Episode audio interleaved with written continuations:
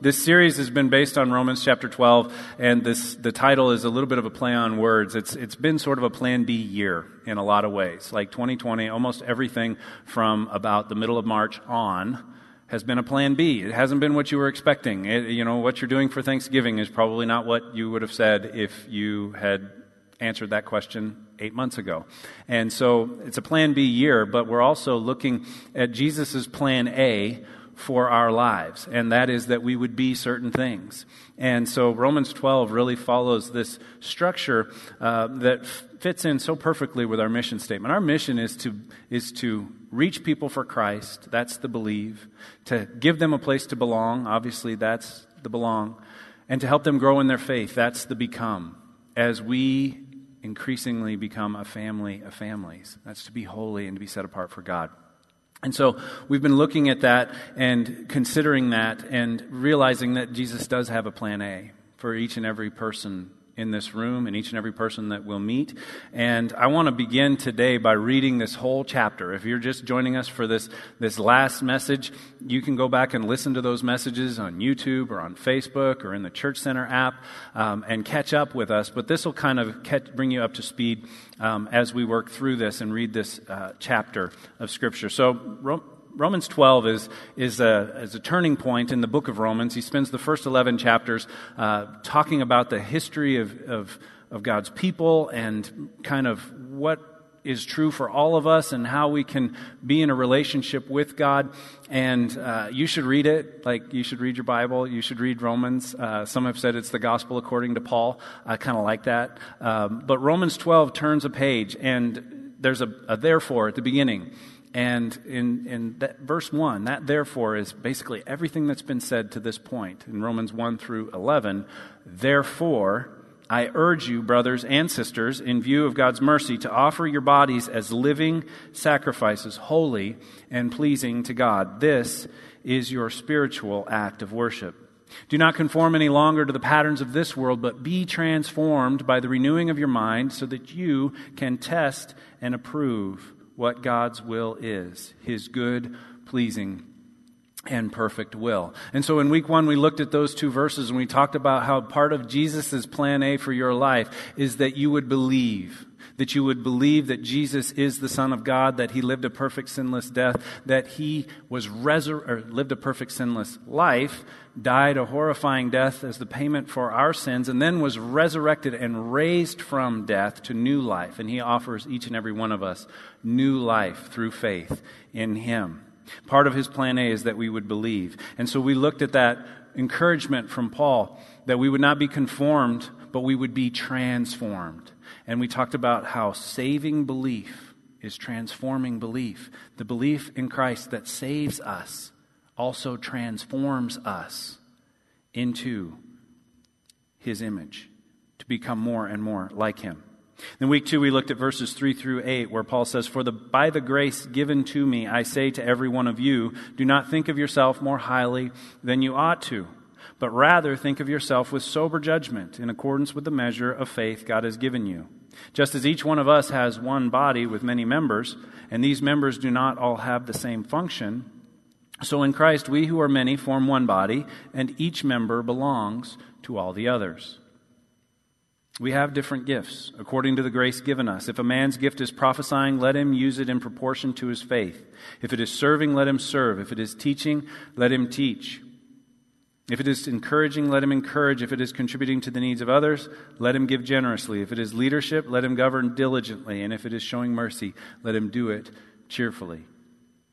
And so in week two, we talked about belonging. And the part of Jesus' plan A is that you would belong to a body of believers. That you would not only believe in Jesus Christ as, as God's Son, but that you would belong to a fellowship of other believers and that you would play a vital role in that fellowship by belonging there. That you would use the spiritual gift that you have in proportion to your faith to bless and encourage that body of believers as it seeks to bring more believers, more people into the family of God. And the more we belong together, the more we will become together. That was our bottom line in week two, probably my favorite bottom line out of the whole series. I don't know. The, the one for today is pretty good too. God drops those little things in your mind. He's just like, wow, that's it. The more we belong together, the more we become together. Which set up week three, where Paul talks in Romans 9 through 16, saying, Love must be sincere. Hate what is evil, cling to what is good, be devoted to one another in brotherly love, honor one another above yourselves. Never be lacking in zeal, but keep your spiritual fervor, serving the Lord. Be joyful in hope, patient in affliction, faithful in prayer. Share with God's people who are in need and practice hospitality. Bless those who persecute you, bless and do not curse. Rejoice with those who rejoice, and mourn with those who mourn. Live in harmony with one another, and do not be proud, but be willing to associate with people of low position. Do not be conceited. And so in week three, as we talked about becoming, we talked about part of Jesus' plan A is that you would become like him, that you would become like Jesus, that you would become everything that God intended for you to be when he created you. And obedience plays a big part in this. In these verses, 9 through 16, Paul gives one exhortation after another, one exhortation after another. And every single thing that he says describes Jesus, the person that we're trying to be like, the person that we're following through life. And freedom follows obedience. That was our bottom line that we want freedom from sin, but we're not just freed from sin in a relationship with Jesus, we're freed to do the things he did. And we're freed from the sin that holds us back from doing the things that Jesus did. And that freedom follows obedience, choosing to do things His way, in His name, according to His will. There's just no substitute for obedience. You can't get around it. And then today, we're going to talk about being holy. That, that these verses we'll look at today are where the rubber meets the road for a lot of us in truly pursuing a life of holiness. He says in verse 17 through 21 do not repay anyone evil for evil. Be careful to do what is right in the eyes of everybody. If it's possible, as far as it depends on you, live at peace with everyone. Do not take revenge, my friends, but leave room for God's wrath, for it is written, It is mine to avenge, I will repay, says the Lord. On the contrary, if your enemy is hungry, feed him. If he's thirsty, give him something to drink. In doing this, you'll heap burning coals on his head. Do not be overcome by evil, but overcome evil with good. And so when we talk about being holy, we're talking about being set apart for God. That's what the word holy literally means. It's consecrated or set apart for or devoted to God. And we make ourselves holy as He is holy. And part of Jesus' plan A for your life is that you and I would be holy. We'd be completely His. We would be set apart for Him and Him alone. And so there's an interesting progression in the book of Romans that we've tracked with this series that verses 1 and 2, when we're talking about believing, it's addressing our relationship with God. Verses 1 and 2 are all about our relationship with God. And then, interestingly enough, verses 3 through 8 address our relationship within the body of Christ that we are to interact with each other in a certain way and belong to one another and be committed to one another and to serve one another in love. Then verses 9 through 16 now move out to another concentric circle, to the whole world. What is, what is our relationship with the whole world? To be loving, to be kind, to hate what is evil, to cling to what is good, to do all of the things that are listed in there. As members of God's heavenly family, that's our relationship with the world. Verse 17 through 21 is addressing our relationship with our enemies with those who come against us, with those who stand against God, against His will, against His ways. It's telling us how we are to interact with our enemies, all of them. Whether they are enemies that we find in our families, in our churches, in our culture, political enemies, national enemies. Enemies are a part of life, unfortunately. I wish I could tell you if you get this right, if you do this perfectly, and you live just like Jesus, you'll have no enemies. But look at Jesus' life. Read the Gospels. He accumulated plenty of enemies by living a perfect, sinless life. Enemies are a part of life. But how we live with them really matters. And I would say that nothing tests our holiness, our set apartness to God, like an enemy. Will we really trust God when we're falsely accused? Will we really trust God when we're treated unjustly? Will we really trust God when somebody discriminates against us unfairly, or when we're persecuted. Back in verse 1 and 2, Paul said, Do not be conformed to the image, to the patterns of this world, but be transformed by the renewing of your mind. Well, the pattern of this world is that when you have an enemy, hit first and hit back harder if you don't get the first blow off. And God's word says totally different. We're going to have to be renewed by, by the renewing of our mind. We're going to have to be transformed in order to, to do things God's way, to be holy and pleasing to God. We're not going to do things the way the world does things. Now, I want to give just a little disclaimer before we dive in and walk through this verse by verse. If you're in an abusive relationship or you're watching this online and you're hearing these words and you're in an abusive relationship, I'm not saying, and I don't believe Paul is saying, that you need to make yourself a doormat and remain in an abusive relationship. That's not what God's word is saying here. Sometimes you need to set boundaries, you need to step out of that relationship, you need to get help and make sure that you're safe. So don't hear me saying something other than that as we work through this. When you have an enemy and you have a relationship that moves into enemy enemy ground, Paul is giving us practical, applicable teaching for how we are to live in that. And that's what I want to look at today. Verses 17 uh, says, Do not repay anyone evil for evil. Be careful to do what is right in the eyes of everybody. Really, two different phrases there. I want to look at the first one first and the second one second. That just makes more sense, right? You see, the reason that we don't return evil for evil is that evil begets more evil in that pattern. And so, if you're evil to me, you do something wrong to me, and I return evil for evil, now you return evil for evil, and we just spin on this crazy cycle that gets us nowhere good.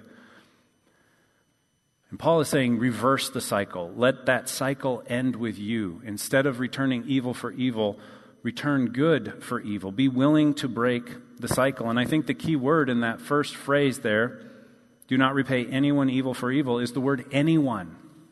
There's no asterisk on my Bible. I don't know if there's an asterisk on your Bible, but I doubt it.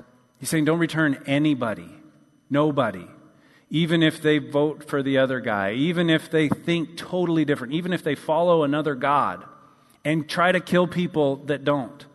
We don't return evil for evil because evil begets evil. But maybe it's not just the people out there that we need to hear this for. The anyone might be someone in your marriage, it might be someone in your family, it might be a brother or a sister or a neighbor or a coworker that we need to hear. Do not return evil for evil particularly with those enemies that come up in life. We don't return evil for evil. In fact, James addresses this uh, in James 1 19 through 20. He says, My dear brothers, do not take note of this. Everyone should be quick to listen, slow to speak, and slow to become angry. You see, anger always precedes evil or revenge. And then he says something that really caught my attention when I read this in the last month or so as I was moving through uh, the latter part of the New Testament. He says, For man's anger does not bring about the righteousness that God desires. Your anger, your returning evil for evil, does not bring about the righteousness that God desires. It brings about just the opposite. And so he's saying, don't return evil for evil. Don't, don't get angry. Because our number one goal should be bringing about the righteousness that God desires. That's what Jesus came to do, was to bring about the righteousness that God desires. That's what he commissions us to do, to go and make disciples and to teach them to obey everything he commanded us. So we don't return evil for evil. We are quick to listen. We are slow to speak, and we're even slower to become angry. And we don't return evil for evil because our number one goal is holiness. Jesus said in the Sermon on the Mount, Blessed are those who hunger and thirst for righteousness, for they will be filled.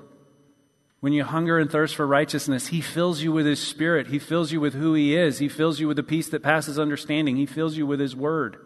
When you hunger and thirst for anything else, or when you settle for anything else, when you settle for, for revenge, you're left feeling empty. It doesn't fill you up, it empties you out. It doesn't make you more like Jesus, it makes you less like Jesus. And so He says, hunger and thirst for righteousness and then you will be filled. The righteousness that God desires. And so we seek His holiness. We're hungry and thirsty for His holiness for ourselves, for our families, for our churches, and for the whole world. Can you even imagine a world where everybody is holy?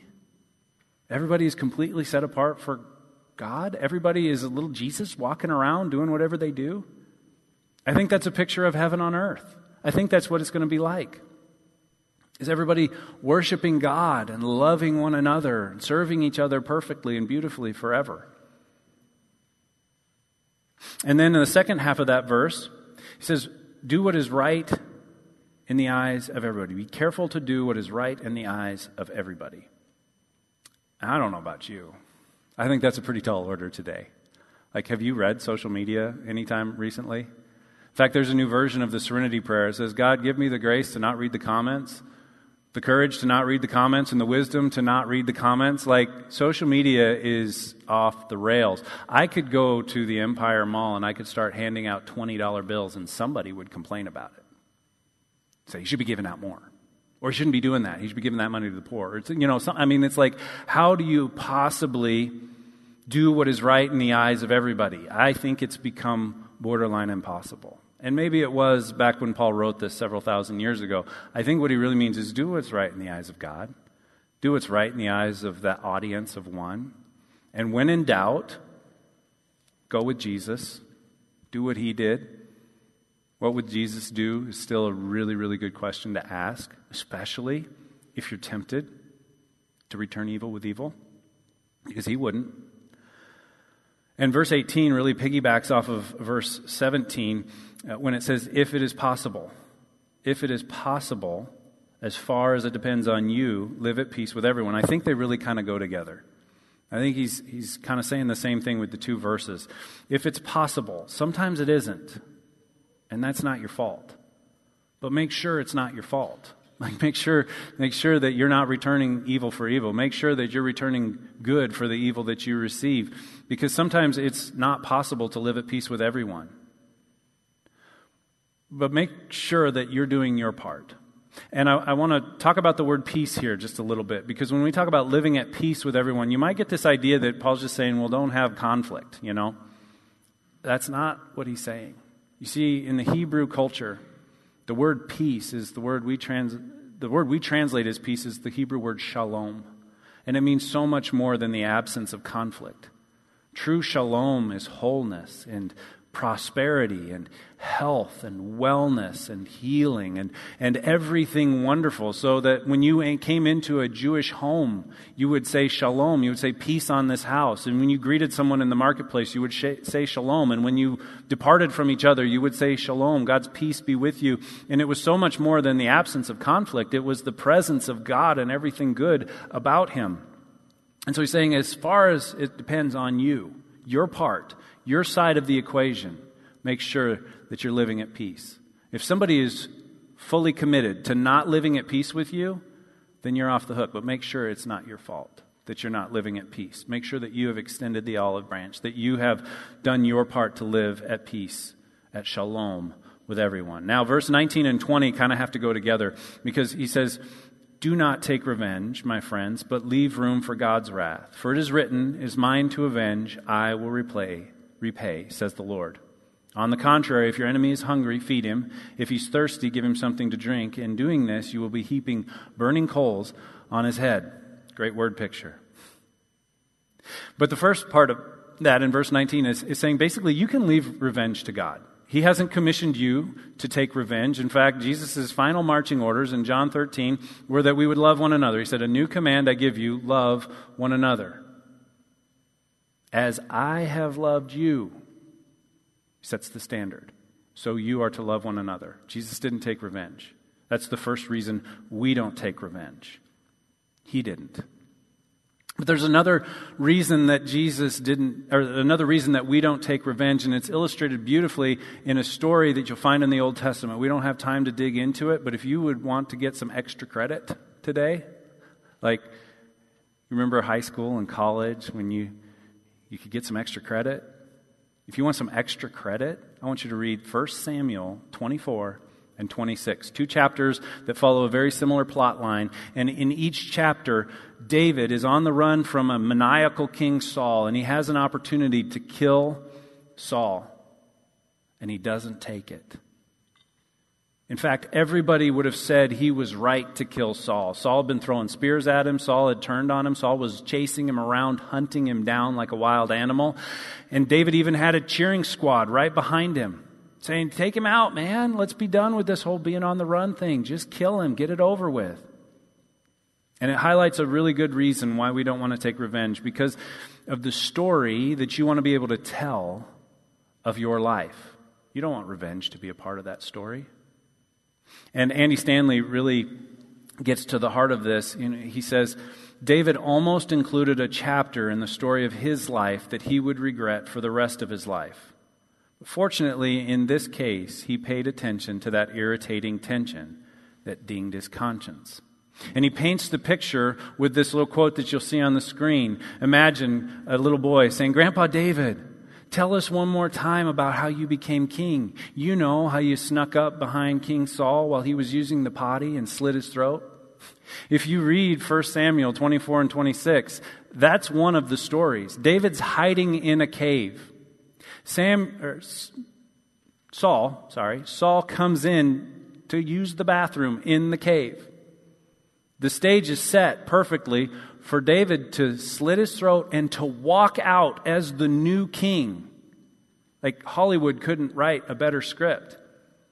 And David's got a group of men standing behind him, cheering him on, saying, Go and do it. And yet he says, I will not lift a finger against the Lord's anointed. I won't do it. I don't want that to be a part of my story. I don't want my kingdom to be like all the other kingdoms of the world. I don't want my ascent to leadership to mirror or conform to the pattern of this world, but I've been transformed by my relationship with Jesus Christ. I'm not going to do it that way. I'm going to put my faith and my fate in the hands of God and trust that when the time is right, He'll take Saul out and put me in place. It's a powerful, powerful example. David got a lot of things wrong, but he got this one right.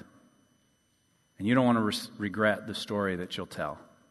And the last reason that I want to give you, you know, for verse 19, to not take revenge and to leave that in God's hands, is you might be taking revenge on a, on a brother or sister in Christ. We don't know. We don't know where they are. And we don't know where they'll be someday. You might be taking revenge on a future brother or sister in Christ. You don't want that. You don't want that on your hands. We can leave that to God. He will take care of it. And if they do not repent, if they do not come to faith in Christ, then there'll be plenty of punishment. You don't need to add to it. Then he says, instead, if your enemy is hungry, feed him. If he's thirsty, give him something to drink. In doing this, you'll heap burning coals on his head. Now, there's a part of me that kind of likes that idea, putting burning coals on my enemy's head. Like, yeah, that'll be all right. And he's quoting Proverbs 25, 21 through 22. I mean, the wisest guy who ever lived wrote that, right? So maybe there's something to it. And I think there is a sense in which that's the case, that when we heap burning coals on our enemy's head, it, it gives them that feeling of shame. When we return good for the evil that we received, when we don't take revenge, but on the contrary, we bless them, that that might cause them to feel ashamed for their behavior and to repent and to come to faith. There's a very good possibility, but my English study, uh, English Standard Version Study Bible makes a good point. It says burning coals in the Old Testament always have to do with punishment. And so there's a way in which it's saying, leave this in God's hand. When you receive some evil behavior and you don't take revenge, instead you choose to, to return that evil with good, you're adding to the punishment that they will receive if they do not repent. And if they do repent, then Christ is paid for their penalty, and you don't need to be involved in that. But there's a final reason that I really want to explore for a second, and that's that your enemy isn't really your enemy.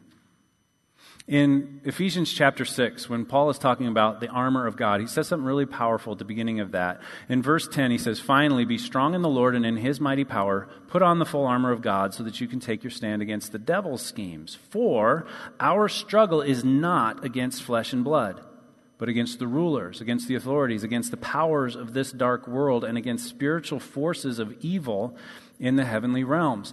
Your enemy, your human enemy, is not your real enemy. Your real enemy is the enemy. Your real enemy is Satan. Your real enemy is the spiritual forces that are opposing God in the heavenly realm that are causing your enemy to be a jerk. Okay? You don't make things better by being a jerk back. And so, what we're really doing when we choose to return evil for good, we break the cycle and we heap burning coals on our true enemy's head, on Satan's head, on our spiritual forces of wickedness in the heavenly realms enemy instead. And we do good to a brother or sister that's not beyond hope, that could be won back, that could be turned to repent and to be part of the family of God. Now, Paul brings us all to a conclusion with a really powerful and simple statement. Verse 21 Do not be overcome by evil, but overcome evil with good. That's, I almost made that the bottom line of this message. Like, I don't know if I could say it any better. And then I was thinking about revenge, and I was thinking about some different words that were a big part of the message. And, and so we'll get to that bottom line in just a second. But this is really a summary of Paul's point in this section that we don't be overcome by evil. We don't be overcome by the temptation to do evil or to return evil for evil. Instead, we overcome evil with good. The light shines in the darkness, and the darkness cannot overcome it. Good overcomes evil in a way that evil can't overcome, just like light overcomes darkness in a way that darkness cannot overcome.